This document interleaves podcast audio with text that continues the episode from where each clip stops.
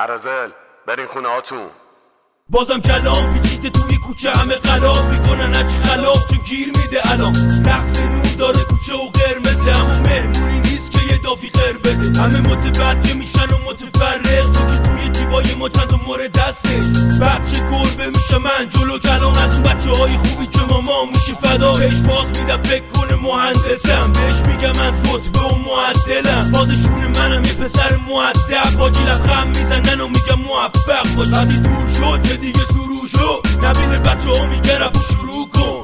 اینو می‌خونم و یه قوطی دستم. همش ببین ببین به من دست بند نزن. داره یه صدایی میاد همه در میرن سلام خدمت جناب شهریار عزیز. ممنونم که دعوت من رو برای این گپ و گفت پذیرفتیم قبل از هر چیز بد نیست که به دوستان شنونده بگیم که ما در حال اگرچه با هم تماس مستقیم هیچ وقت نداشتیم ولی حداقل از طرف من دورا دور فعالیت های شما و صحبت های شما و مطالب شما رو من دنبال کردم و واقعا چیزی یاد گرفتم. حتی اگر که در نکاتی شاید تفاوت نظر وجود داشته باشه ولی بسیار برای من شخصا آموزنده بوده همیشه. و به همین جهت هم فکر کردم که با این گپ و گفت رو داشته باشیم میگم گپ و گفت و نمیگم گفتگو به خاطر اینکه اگرچه شما در مرکزیت این صحبت ها هستین و نظریات شما حداقل برای من خیلی مهمتره ولی به نوعی دلم می‌خواد که یک مقدار این گفتگو خودمونی تر باشه و در عین حال عمیقتر و آگاهی بخشتر باشه. و اینکه خب دوستان می‌دونن که ما در نقطه های مختلف دنیا قرار گرفتیم و از راه دور داریم این گفتگو رو انجام میدیم از طریق اپلیکیشن تلگرام. و خب این موقعیتی که فضای مجازی به ما داد یعنی ارتباطات. یعنی شاید بتونم بگم مهمترین چیزی که این فضای فرا دیجیتالی اینترنتی و اپلیکیشنی امروز به ما داده همین ارتباطات ولی یک چیز خیلی خیلی خیلی خیلی مهم رو یک چیز خیلی حیاتی رو از ما و اون هم وجود ما موجودیت ما در جامعه واقعیه. ارتباطات قوی شده اما موجودیت ما در جامعه می‌تونم بگم به طور نسبی حداقل نسبتا از بین رفته. برای همینم این فکر به وجود میاد که چه اتفاقی داره در مورد جریانات حرکت ها و جنبش های فرهنگی و مدنی میفته یعنی آیا این جنبش ها اونطوری که تا امروز بودن ادامه پیدا خواهند کرد؟ زمانی که موجودیت فیزیکی و حتی در تا حدی هم فکری انسان ها داره زیر سوال میره در خود جامعه. قبل از اینکه بریم یه مقدار گسترده تر به این مسائل فکر کنیم می‌خوام از نظر شما من بدونم چه عناصری باعث به حرکت در اومدن یک جنبش میشه. اصلا جنبش چی هست؟ یک جنبش فرهنگی و اجتماعی از نظر شما چی هست؟ یعنی بدونیم که مفهوم چیست و بعد از اون با درک این مفهوم بریم وارد این بحث بشیم که در جهان این جنبش ها به کجا رسیدن و از این به بعد به چه شکلی خودشون نشون خواهند داد و بعدش هم بیایم راجع به هیپ هاپ ایران صحبت بکنیم. چون به نظر من شخصا هیپ هاپ ایران یکی از جریانات اگر نشه کاملا به عنوان یک جنبش بهش نگاه کرد ولی می‌تونم بگم یکی از جریانات مهم و تاریخی فرهنگ مردم پسند معاصر ایران هست. و برای همینم لحاظ اجتماعی و فرهنگی باید زیر نظر قرار بگیر و بررسی بشه. برای همینم میریم شروع می‌کنیم. دلم می‌خواد برای من توضیح بدید که جنبش یک جنبش فرهنگی یک جنبش اجتماعی اصلا کلا چی هست؟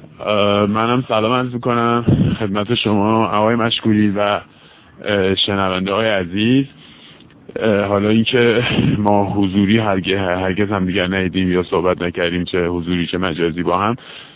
دلیل نمیشه که کارا رو پیگیری نکرده باشیم و اینا و من اگر دقیقا بخوام یه اسم بزنم رو کاری که شما کردین در قالب این مصاحبه ها و اینا باید بگم که اینا تاریخ شفاهی حالا بخشی از موسیقی غیر رسمی ایران و مشخصا رپ فارسیه. و چون که ما کلا در حوزه تاریخ و به حافظه سپردن اتفاقای فرهنگی ضعف داریم یک چنین کوشش هایی در قالب تاریخ شفاهی خیلی ارزشمند. والا من بحثم رو از این شروع کنم که همونجوری که گفتین رپ فارسی در واقع بخشی از فرهنگ عامه پسند معاصر ما هست و به خاطر همین و بخش ارزشمندیش هم هست البته به نظر من و بخش مهمیش هست حداقل. ولی به خاطر همین که بخشی از این فرهنگ عامه پسنده اقتضاعات خاص خودشو داره مخاطبای خاص خودشو داره و خب طرز برخورد خاصی رو هم میطلبه. یکی از مهمترین چیزهایی که حالا شما فهمیدین که من جنبش رو تعریف کنم من سعی می‌کنم که کوتاه و سریع هم صحبت کنم که برای شنونده ها قابل تحمل و راحت باشه شنیدن یه چنین پادکست. خدمت شما اون چیزی که خیلی مهمه وقتی که آدم می‌خواد یه چنین مفاهیمی رو بهشون بپردازه و اینا اینه که یکم آسون حرف بزنه و یه کمی خیلی درگیر مفاهیم نظری و فلان نشه. چون یه مسئله خیلی مهمی که ما تو ایران داریم بدفهمی از یک اصطلاح ها و ترم هایی هست که حالا ممکنه که جاهای دیگه درباره در حوزه نقد ادبی یا در حوزه نقد هنر اینا استفاده بشه. مثال اگه بزنم یکی دو مثال. یکیش مثلا اینه که در دهه هفتاد شمسی در ایران اومدن به سری از شعرها گفتن شعر پست مدرن یا گفتن که مثلا شعر زبان. امروز بعد از گذشت مثلا 20 سال از همه این ماجراها خیلی برای آدما روشن نیست که دقیقا پست مدرن در شعر به چی میگن. اگه در جایی از دنیای اصطلاح استفاده کردن آیا این دقیقا هم معنایی میده که ما استفاده می‌کنیم و آیا مصادیق اینا یکیه یا نه؟ یه مثال دیگه از حوزه سیاست. مثلا دولت آقای روحانی وقتی که بر سر کار اومد خیلی خیلی به عنوان یک واقعیت بدیهی و پذیرفته شده آدم گفتن که یک دولت نولیبراله. و خب حالا حداقل به نظر من امروز معلوم شده که این واژه خیلی دقیق نیست. چون که مثلا یعنی کم کم معلوم شد که این دولت پول چاپ می‌کنه یارانه خیلی گسترده انرژی میده یارانه سلامت میده و اون چیزی که در ذهن من هست حداقل از دولت نولیبرال خیلی فاصله داره. یا مثلا همین مفهوم جنبش که فرمودین خیلی خیلی استفاده میشه واژه جنبش دانشجویی. خب همه هم به کار می‌برن. منتها وقتی شما میرین نگاه می‌کنیم می‌بینین در واقع جنبشی در کار نیست. اون که هست یه سری نهادهایی هست که اتفاقا جنبه نهادیشون خیلی برجسته است. مثلا انجمنهای اسلامی مثلا به مدت چندین دهه سابقه دارن بروکراسی دارن روابط نهادی کاملا دارن و در دورترین فاصله هستن از چیزی که ممکنه به ذهن ما برسه تحت عنوان جنبش. از همینجا میشه یه نقبی زد و وارد ماجرای هیپ هاپ ایران شد و اونم حالا هیپ هاپ هم نگیم رپ فارسی شد و اونم اینه که رپ فارسی شاید برجسته ترین ویژگیش همین خصلت جنبش بودنشه. یعنی اگه من بخوام بگم که در ایران معاصر چند تا جنبش به در حوزه فرهنگ و ازش حرف بزنم حتما یکیش رپ فارسیه. خصلت جنبشی حالا مثلا در در تقابل با همین چیزی که گفتم یعنی ویژگی نهادی شاید برجسته ترین ویژگی و برجسته ترین سهم و مساهمت چیزی باشه که ما بهش میگیم مساهمت. که چیزی باشه که بهش میگیم رپ فارسی. در آغاز دهه هشتاد در حالا اگه دقت کرده باشین من چند بار یادداشت نوشتم. یادداشتایی نوشتم با عنوان اینکه رپ فارسی مرده است. یادمه که وقتی هم که اینا منتشر شد خیلی خوب آدما حجمه کردن یا مثلا واکنش تون نشون دادن. خود شما من یادم یادداشت نوشتیم و حالا به یه جوری انتقاد کردین از یادداشت من و اینا. ببینید اون اون اصطلاح که من می‌گفتم که رپ فارسی مرده است ناظر بر پایان همین خصلت جنبشی و خدمت شما غرق شدن رپ فارسی در مناسبات نهادی بود. وقتی که شما از یه وضعیتی که آدم های 15 16 ساله آماتور شروع می‌کنن یه کار هنری رو انجام میدن می‌رسیم به اینکه مثلا شبکه مثل پی ام سی و اینا سفارش همون ژانر هنری رو میدن. شما می‌تونید بگین که در اینجا ما از جنبش به نهاد پا گذاشتیم.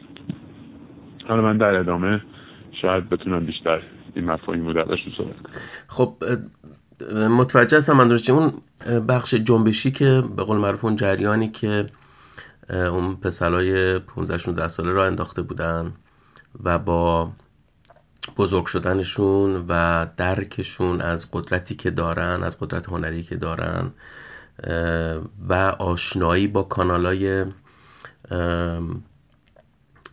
جدید رسانه ای مثل پی ام سی و اینجور, اینجور جاها. خب مقدار تمرکز و هدفمندی مسیرش عوض شد و رفت به طرف این نهادهای فرهنگی تجاری. منتها من فقط می‌خوام الان رو من درک بکنم. ببینم در شرایط امروز ما چه چیزی داریم. آیا هیپ هاپ ایران و مشخصا رپ فارسی اون خصوصیت جنبش بودن خودش رو دوباره به دست آورده با اومدن نسلهای جدید.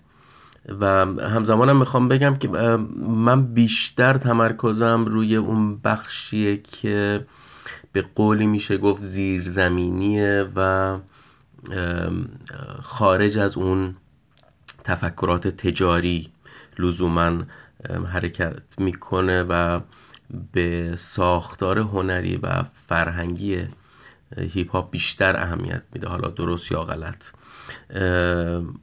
آیا این جریان غیر وابسته؟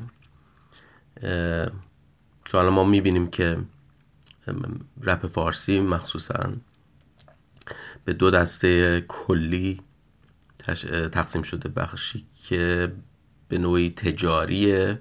حالا چه داخل کشور یا خارج کشور داخل کشور تلاش کرده تا الان که مجوز بگیره ولی خب موفق نشده. ولی تفکر هنوز وجود داره و بخشی که از طریق به قول شما نهادهایی مثل رادیو جوان و اینا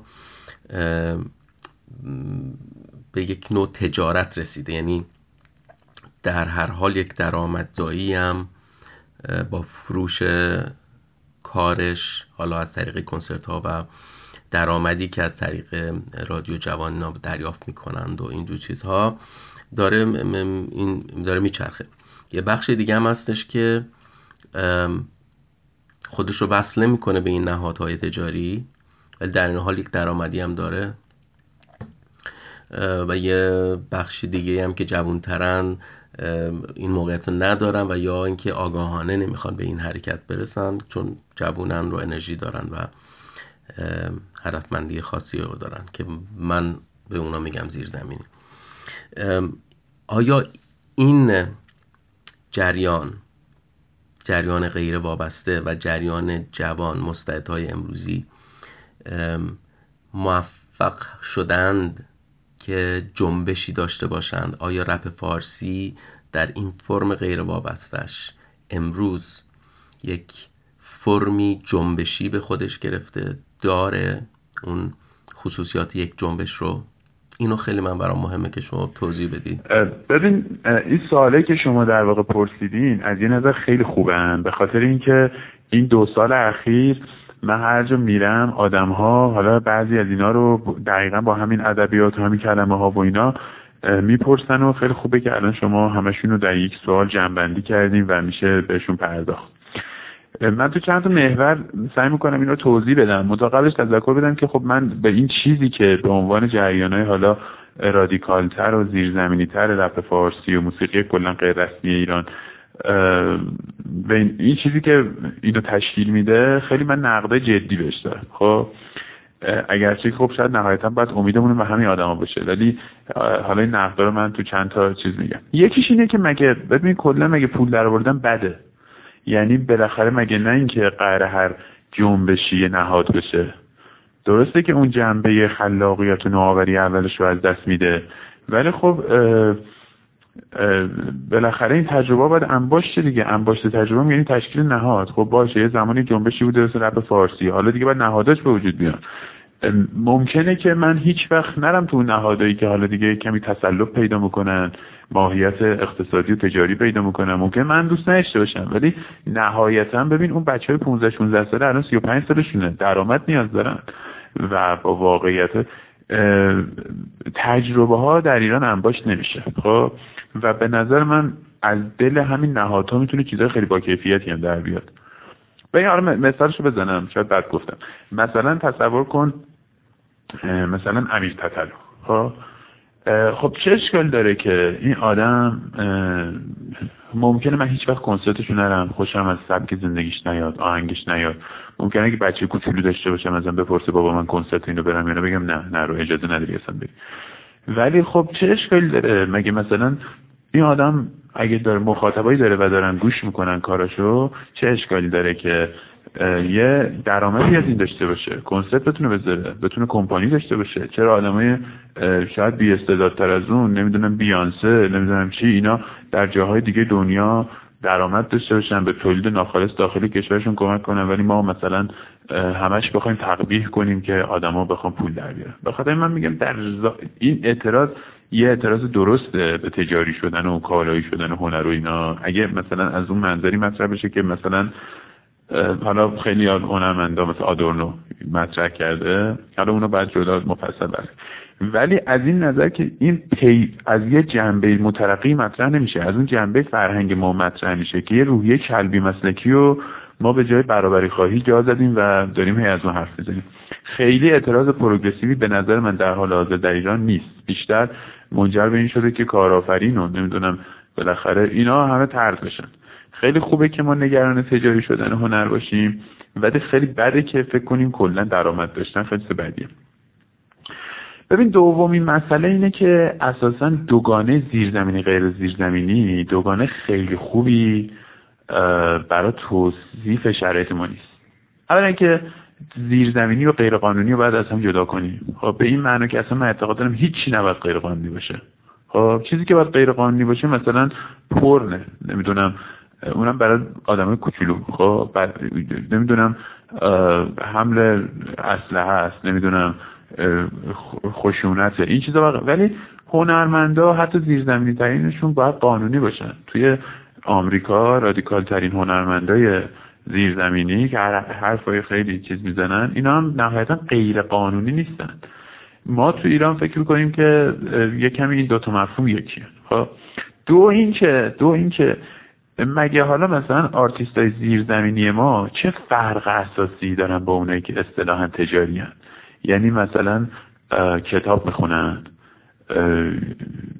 چه چه واقعا دارن یک پروژه اجتماعی مترقی رو پیش می‌برن زیل گفتمانی هن. مثلا از حقوق کارگران مثلا دارن به نحو موثری دفاع می‌کنن از حقوق کودکان دارن دفاع می‌کنن به نظر من اینا بیشتر ایدئولوژی کردن و چماق کردن یه سری مفهوم برای زدن تو سر بقیه است. خب تا حد زیادی هم درسته که اینا مدعیان که خیلی مثلا مستقلن ولی ماهیتا غرب زده است. چون یه چیزی بوده در خارج از ایران به اسم مثل آندرگراند اینا فکر کردن که مثلا حتما باید با هم من میگم میگه خود ما باید خلاقیت داشته باشیم. ما باید واژه های خودمون رو خلق کنیم. ما باید با ترمینولوژی خودمون نسبت موضوع فکر کنیم. این خوبه که ما نخواهیم هنرمون تجاری بشه ولی این بده که فقط سلبی باشیم. یعنی فقط بگیم آقا ما اون نیستیم. خب چی؟ یعنی من الان از این دوستان نسل چهاری که من کارشونم گوش می‌کنم و حال می‌کنم و اینا به اصطلاح نسل چهاری می‌پرسم که آقا حرف شما چیه؟ ها خب، قبول دارم ها اینا نسبت به اون 15 16 سال 1382 کارشون خیلی سخت داره چون رشد در مراحل اولیه جان که کار سختی نیست. هرچی تو بنویسی جدیده بر مردم. و کار اینا سختره که الان الان ظهور کردن. ولی نکتهش اینه که ما به نظر من نیاز داریم که خود تجربه های جدید موزیکی داشته باشیم. خب؟ ما دوستانمون در یه مرحله ای موندن و اونم اینه که کلا یه هنری که شاید پیدایشش خیلی سخت نبوده. یه بیت می‌خواسته.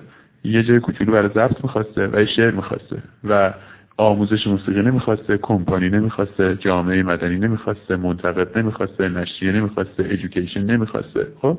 این به وجود اومده. خب حالا ما باید بریم سراغ اینکه یک تنوع موزیکی پیدا شدن واقعا جان ببین چرا ایران راک نداره چرا رپ داره. خب من می‌خوام بگم که اون جنبش چیز خیلی خوبیه ولی تمام شده. امروز اتفاقا این نهادهایی که شما اسمم می‌بریم و میگین بدن که البته از یه جهاتی خوب خیلی بدن ولی از یه جهاتی هم خیلی خوبن. چون ببین این اشکال نداره. اگه یه عالم شغل ایجاد حول اینا چه اشکال داره؟ ولی نکتهش اینه که ما نباید متوقف بشیم فکر کنیم یه فرمی تجربه کردیم. خب حالا قرار این تا ابد به ما ما باید این فرمای جدید رو تجربه کنیم. یه عالم مدیوم جدید اومده. یا عالم امکانات دیگه در غرب بوده. چرا ما جاز نداریم؟ چرا ما کانتری نداریم؟ چرا ما بلوز نداریم؟ چرا ما راک نداریم؟ چرا ما متال نداریم؟ چرا ما این همه امکانات تلفیقی نداریم؟ چرا ما از ظرفیت موسیقی سنتی خودمون استفاده می‌کنیم این پرسش های ما به جای اینکه ایجابی و تأسیسی معطوف به آینده باشه معطوف به گذشته شده و به نظر من این ایراد خیلی اساسی متوجهم چی میگی اما بحث من اصلا سر این مسئله نبود مسئله تجاری بودن یا نبودن و یا اینکه اصلا خوبه یا بده این صحبت اصلا صحبت من در این سر این مسئله نبود و هیچ وقت هم نبوده. اما همیشه معتقدم که نسل جوانتر حال در هر حرکت و جنبشی وقتی که یک نسل جوانتری وارد میشه یک انرژی خاصی داره. و این انرژی یه دینامیک هنری و تحول طلبی حالا فرهنگی در خودش به وجود میاره به خاطر اینکه یه موجی رو به وجود میاره به خاطر اینکه اون نسل جوان می‌خواد جایگاهی رو در جامعه پیدا کنه به دست بیاره و خب به خاطر شکافه هم هست که بین نسل ها همیشه وجود داره و نسل جوان اون قانون مندی رو که نسل قبلی به وجود آورده به خاطر اینکه پیشرفت به وجود بیاره حرکت کنه به جلو بره نمیپذیره و در این اینه که باعث میشه که جوامع متحول بشن و تغییر کنن. حالا ما بیشتر بحثمون بر سر فرهنگ و هنر اینجا. و بیشتر فکر صحبت من اینه که یک همچین اتفاق نسلی که به وجود میاد می‌تونه جنبش رو به جلو ببره جنبش حالا رپ فارسی یا هیپ هاپ ایران رو یا حرکت هیپ هاپ ایران رو. اگر اینکه هدفمند باشه و آگاهانه باشه و همیشه تلاش من روی این بحث ها همین بوده که این آگاهی به وجود بیاد و این هدفمندی به وجود بیاد. حالا اینکه این جریان شروع کنه درآمدزایی داشته باشه یا نداشته باشه و از چه دریقی درآمدزایی داشته باشه آیا وابسته باشه به شرکت های بزرگ تجاری یا نباشه اصلا بحث بر سر اون نیست. خب زمانی اون بحث به وجود میاد که ما بخوایم تفکیک کنیم یک موسیقی رو در شکل یک حالت شکل و حالت عوام پسند که بهش میگیم پاپ به قول معروف. و یا اینکه بخوایم تقسیمش کنیم به اون بخشه که میشه گفت غیر وابسته ترشه یعنی خودشون در خودشون درآمدزایی می‌کنن از راه مختلف. و یا اینکه حتی بخشی هم هستن که با این حرکت ضدیت دارن انقلابی ترن شورشی ترن اونم نسل جوونه. در حال تمام تلاش من این بوده که اینا رو تفکیک کنم و مشخص کنم که بتونیم روشون بحث بکنیم. وگرنه به هیچ عنوان من مخالفتی یا موافقتی با درآمدزایی ندارم. ولی خب در حال هنر و فرهنگ رو من معتقد نیستم که در فرم خوبش یک هنرمند باید برای درآمدزایی انجام بده. ولی از اینکه کاری بکنه که حقیقیه و واقعیه و از اون درآمدی هم به وجود بیاد خب مسلما هیچ اشکالی نداره و مخالفت سر مسئله نیست. فقط خواستم یه توضیح اینجوری بدم. اما حالا تمام این بحث رو می‌ذاریم کنار. بازم پس اونجوری که من برداشت کردم از صحبتت اینه که یه جنبشی بوده یه زمانی و الان هم دیگه نیست. و لزومی هم نداره. پس چه, چه اتفاقی باید بیفته؟ چه اتفاقی میفته چه آینده رو چطور می‌بینی؟ اینو من می‌خوام بدونم. آیا ما الان به یه الان رپ فارسی به نقطه رسیده که یک موسیقی جا افتاده است در ایران؟ حالا یا مجوزدارش یا بدون مجوزش؟ فرقی نمی‌کنه. اصلا کلا ما خارج از اون مبحث خود موسیقی رو نگاه می‌کنیم. موسیقی که در در ایران جا افتاده یعنی مردم میشناسنش. حالا یه سری دوست دارن یه سری دوستش ندارن. و لزو و نیازی هم نیست به این مسئله بپردازیم که آیا این یک حرکتی رو می‌تونه دوباره به وجود بیاره یا نه. اونطوری که من از جوابت متوجه شدم این که خب حالا ما اینو بذاریم کنار و بریم سراغ یک چیز دیگه.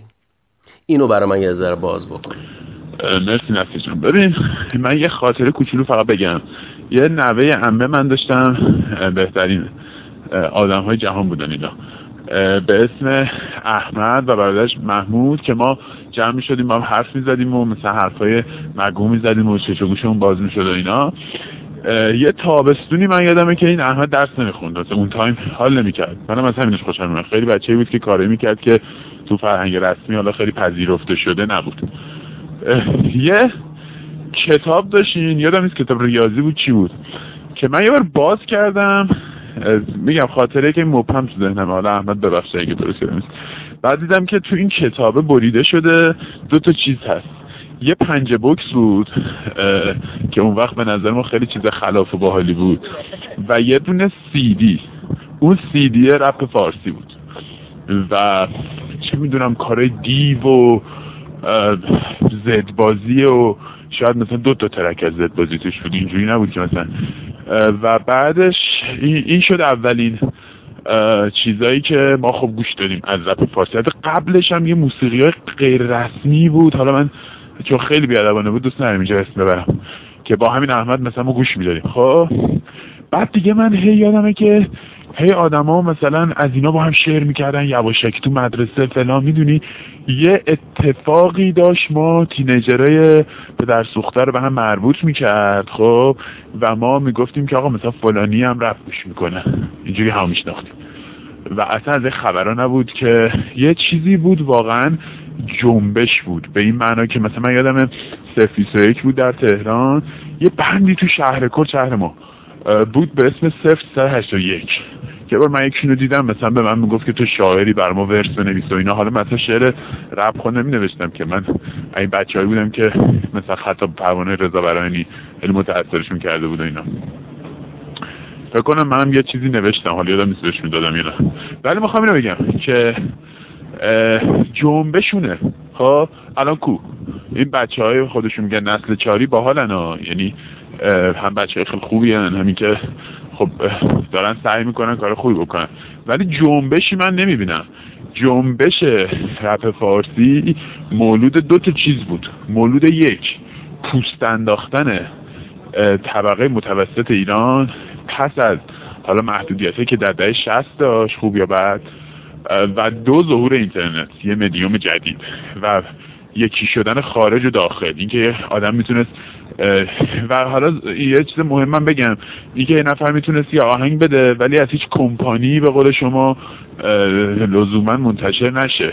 خب شوهای تنین میومد معلوم بود که آقا کیا منتشر می‌کنن با چه واسطه ای فلان بهمان ولی یه دفعه آدم هایی تونسته بودن بدون اینکه از هیچ بنگاهی از طریق هیچ استادی معرفی بشن شبکه توضیح خودشون بر کارشون داشته باشن. اینا همه این چیزا یعنی تغییر پارادایم. یعنی یه اتفاق جدید. خب؟ من این چیز رو درباره رپ فارسی می‌بینم. از این نظر خیلی رپ فارسی پدیده مهمیه و اینکه حالا ما هم که حالا محیطامون روشنفکریه. یعنی آدما اطرافمون همش دارن راجع به مثلا هنرها و یه خیلی کلاسیک و فلان و اینا حرف می‌زنن و یکی مثلا خدمت شما از شوبرت گوش می‌کنه یکی هارد راک گوش می‌کنه اینا. اینکه ما این وسط حالا چسبیدیم راجع به رپ فارسی حرف می‌زنیم دقیقا به خاطر این خصلت جنبشی و اون اهمیت اجتماعیش. خب حالا اینم بگم جنبش ها لزوما هم خوب نیستن. یعنی مهمن همشون ولی لزوما مهم به خصوص تو جامعه ایران که بالاخره یه مقدار زیادی کینه هم باش شده یه مقدار خیلی زیادی عقده هم باش شده. محدودیت وجود داشته خوب یا بد. می‌دونی اینا؟ خب یه وقت اینا لزوما تجسدشون به صورت جنبش به نظر من چیز مثبتی می‌تونه نباشه. ولی خب مهمه. مهمه و از جهتهایی هم حتما خوبه. خب ولی از جهتهایی هم می‌تونه خیلی بد و آسیب زننده باشه. حالا از این چیزی که از این مبحث خب که اصلا تلقی ما از این که جنبش اجتماعی یا هنری چیه. و بعد اصلا خوب میدونیمش نمیدونیمش اینا ما می‌تونیم به این بریم که الان رپی وجود به صورت جنبش وجود نداره و خب چه اتفاقی باید بیفته. خب؟ ولی من واقعا باور دارم که و اون مسئله آگاهی که شما میگم میگم خیلی مهمه. ببین من اعتقاد دارم که اینجوری نیست که مثلا الان شهریار خسروی و مثلا دو تا دوستاش و یه منتقد و شما و مثلا ما جمع شیم. یک ما می‌تونیم خیلی خودمون آماده کنیم. ولی که در سپهر کلی جامعه یه اتفاق عمومی نیفته ما نمی‌تونیم یه چنین جنبش دوباره تجربه کنیم من متاسفانه اعتقاد دارم که جامعه ما در حوزه های خیلی مختلفی در حال فروپاشیه. یعنی شما فقط به تعداد کسی که فکر کنم یه مسئولی سخنرانی کرده بود و گفته بود که 150 هزار نفر در سال با انگیزهای تحصیلی مهاجرت می‌کنن فقط فقط اونایی که حالا اونایی که با سرمایه گذاری و نمی‌دونم پناهندگی اونا رو کاری ندارن. خب ببین این یه خبر بده برای ما. ما الان نوجوانای ما هیچ اثر هنری نیست که همشون به اشتراک گذاشته باشن. کو؟ مثلا یه زمانی آدما همه علی شریعتی میخوندن. یه زمانی همشون نمی‌دونم کاست های سخنرانی مثلا چه می‌دونم مثلا اطلاع خمینی رو دست به دست می‌کردن. یه یه دشون چریک همه شده بودن. یه مدت همه جنگ می‌رفتن. خب الان شما فقط می‌بینی که ترنت های جهانی و مودا و اینا میان بعد اینا همشون برای اینکه برن در پایتخت این چیزا در آمریکا جای چیز باشن به پسترین و به حقارت برترین شکل ها تم میدن برای اینکه یه دفعه مثلا اینا مدت برن آمریکا برن در خب تو چنین فضایی شما این شما محسن نامجو رو فقط باید زیل دو تا چیز بفهمیم به نظر من. یکی احیای روشنفکری سکولار ایران بعد انقلاب از آدینه کارگاه براهنی گردون اینا تا حالا روزنامه های در هفتاد. اون صفحه های فرهنگیشو میگم. و از اون ور حال و هوای فرهنگی و اجتماعی و طبق متوسطی در هفتاد شمسی زیل حالا فضایی که بعد از دون خورده هفتش به وجود ما حالا من حداقل اعتقاد دارم هنر رو باید تو کانتکست اجتماعی بررسی کرد. من نمی‌بینم چنین فضایی. خب ما به خاطر همین تو این فضا اون چیزی که آگاهی دونسته میشه اغلب به معنای خیلی منفی کلمه آگاهیه آگاهی کاذبه توهم آگاهیه. آگاهی در جهتهای نادرست و غیر انتقادیه روزی ده تا بچه تینیجر علاقمند با استعداد خوشقلب میان تو پیوی من می نویسن که آقای خسروی شما گفتیم فلان آهنگ بعد ساب های این مثلا چه است و شما امینم نمی‌دونم توپاک فلان کرد خب اینا فکر می‌کنن آگاهی تقصیر خودشون نیست تقصیر نظام آموزشی تقصیر حال هوای جان فروپاشی اجتماعی این چیزا. ولی ببین اینا فکر می‌کنن آگاهی یعنی اینا بدونن که جزئیات بیت یعنی دیتیل یعنی فری استایل تکنیک های فکر می‌کنن این تکنیک هاست که یا مثلا حالا بدترش تو بچه های علاقه من راک که فکر می‌کنن آقا مثلا توانایی سولو زدن. چه می‌دونم آشنایی با مکتب های مختلف نوازش نواخت نوازش نواختن گیتار. خب ببین من می‌خوام بگم این که آگاهی نیست که. آگاهی یعنی ما یک بار دیگر ایرانی ها نوجوانان زیل گفتمان هایی که انسجام اجتماعی مونو بازسازی کنه دور هم جمع من فوتبال دوست ندارم ولی جام جهانی بازی داره حتما تلویزیونم ندارم میرم خونه یکی می‌بینم. چرا؟ چون که ما باید دوباره زیل یک گفتمان جمع شیم. حالا اینکه بخشش دست ما اینه که ما هم بالاخره همین من چرا من هر نوجوانی برام یه کار مثلا خودش ضبط کرده باشه بفرسته اگه وقت کنم حتما سعی می‌کنم که چیزی ازش بنویسم. ما وظایف کوچولی اینجوری داریم. در این حال یاد سعی می‌کنم از اون یاد بگیرم. خب اونو معلم خودم قرار بدم. ولی نکتهش اینه که پس حرکت کردن به سمت اون افقه فقط زیل گفتمان های بزرگتره. اتمیسم ژانریک خیلی غلطیه. یعنی ما فکر کنیم آقا مثلا یه رپ فارسی حالا ما باید بریم هی توش تکنیکی تر بشیم. این میشه اون چیزی که من حالا تو چند تا یادداشت به عنوان سبک هندی در رپ فارسی نوشتم. این خیلی چیز بدیه. ما باید زیل معنای زندگی چی؟ حالا به عنوان راهکارهای عملی تر مثلا یه نکتهش اینه که ما واقعا که فهمون از خود موسیقی رو دقیق تر کنیم. این بچه هایی که الان در تهران هستن خیلی های خوبی و اینا و نسل چهار بهشون میگن و اینا و حالا کم کم نسل پنج. ببین اینا دانش موزیکی ندارن. اینا حالا بجز اینکه فهم خیلی خوبی از ادبیات سیاست نمی‌دونم جامعه اقتصاد اینا ندارن اون بخور تو سر اون دسته مهم ببین خیلی از این بچه ها ساز دستشون نگرفتن. تو عمرشون. یه اپ دارن یه اپ دارن بیت دانلود می‌کنن بهش ور میرن عمق نداره دانش اینا. شما تو رپ فارسی بخواین پیشرفت کنین خب شما تو یه سال می‌تونید به سطح اولش برسین اگه بنده کافی باهوش رو پشت کار بشین خب؟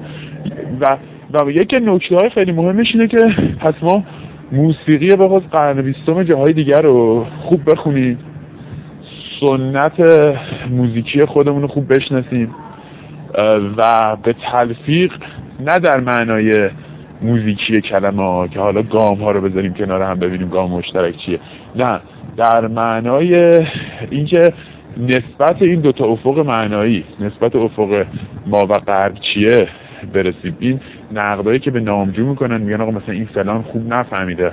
این مهم نیست. نامجو چیزی که توش خوبه نسبتیه که بین موسیقی غرب و شعر کلاسیک فارسی پیدا کرده و حالا حالا موضوع نامجو مفصل داره ولی یه با جنبه های دیگه یعنی جنبه های ناپسند توش هست. ولی نکته اصلیش اینه که یک پارادایم کیس از موفقیت در پیدا کردن افقهای نو و باز کردن یک بالاخره افقی به روی ما ایرانیا در تجربه موسیقی بسیار عالی. شهریار جان من فکر می‌کنم که گفتگو داره طولانی میشه و یه مقدار مشکل برای دانلودش پیدا میشه و, و ممکن بعضی از دوستان خسته بشن. ولی من فکر می‌کنم به نتیجه ای که می‌خواستم رسیدیم. یعنی اینکه نظر تو رو بدونیم در رابطه با اینکه این جریان به چه صورت بوده و به و امروز به چه صورت هست و چگونه میشه آیندهش رو در جامعه ایران ارزیابی کرد. خیلی ممنونم ازت واقعا که این وقت گذاشتی. در حال تو یکی از کسانی بودی که در این سالها اهمیت دادی به این جریان. خیلی جان نقدش کردی. و دلسوزانم نقدش کردی و صادقانه. برای همین من فکر می‌کنم اینکه ما این گفتگو رو با هم داشتیم خیلی مهم بود که با گستره افکارت و نگاهت به این جریان آشنا بشیم ازت ممنونم که دعوت من رو پذیرفتی. مرسی جان خیلی ممنون از تو که این باب گفتگو رو باز کردی. و مرسی از اونایی که احتمالا گوش می‌کنن. به علاوه امیدوارم که این گفتگو رو بتونی کامل کنی و یه تاریخ شفاهی و یه حداقل سند مکتوب از فعالیت ها و نظرها و اینایی که وجود داره یه جایی باشه. حالا حرفای من خیلی مهم نیست. آدمایی که به صورت دست اول توی این فرایند فعالیت کردن می‌کنن اونا خیلی مهمه که تا وقتی که حالا تو هنوز تو همین اتمسفر هستن حرفاشون یه جایی ثبت بشه. من یه اصفایم بکنم به خاطر اینکه حرفا نامنظم و احتمالا نامنسجم بود. دلیلش اینه که خب ما که مثلا اکادمیسیان و مثلا محقق رسمی و حرفه‌ای و اینا این موضوع نیستیم و این خودش طبیعتا باعث میشه که مجبور شیم که همه این کار رو کنار کارهای اصلی و کار دیگه انجام بدیم و همین باعث میشه که شاید این گفتگو اون کیفیت رو نمیشه به حال ممنون و دم شما گرم. بازی کوچه خیلی خوبه خونه خیلی دوره کبوتره می‌خونه اون که روی بوم خونه نشسته رو به رومه بچه های کوچه با تو پلاستیکیشون میان بیرون دونه دونه. مامان مشغول آشپزی. حرف نداره. باش کسی. یه گوش ناراحت نشسته. دستش دست کاغذی و بابا سر کاره. بابا فکر ماه. بابا قهرمانه. آره بابا قهرمانه.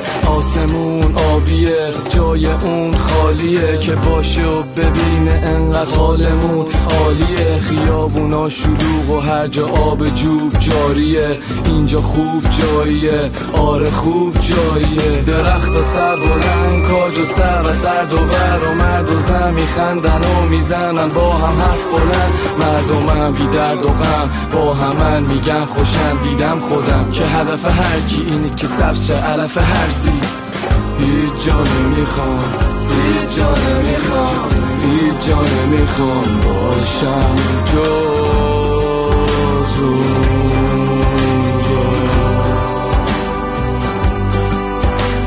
کوچه خیلی خوبه خونه خیلی دوره. کبوتره می‌خونه اون که روی بوم خونه. نشسته رو گرومه بچه ها تو کوچه با تو پلاستیکیشون میان بیرون دونه دونه. مامان دم پنجره.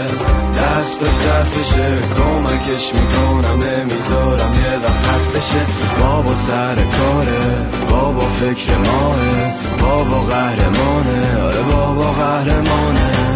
اب نیست بالا ما تو سفید بشه شهر ما. باز دوتا بال ما میریم با هم بالا. میگه کوچولو به بابایی که بخون برام لالایی. نگران نمیشم می‌دونم فردا با مایی. شب آروم. با خنده خوابیدن. صبح آسون سر کار میرن. حرف تو حرف نمیره. دست تو دست دیگه. هر کی هر جا میره. آسمونی سالوده. سفید مثل فالوده. لابدون بالا. یکی فکر ما بوده. هیچ جا نمی‌خوام باشم جز اونجا.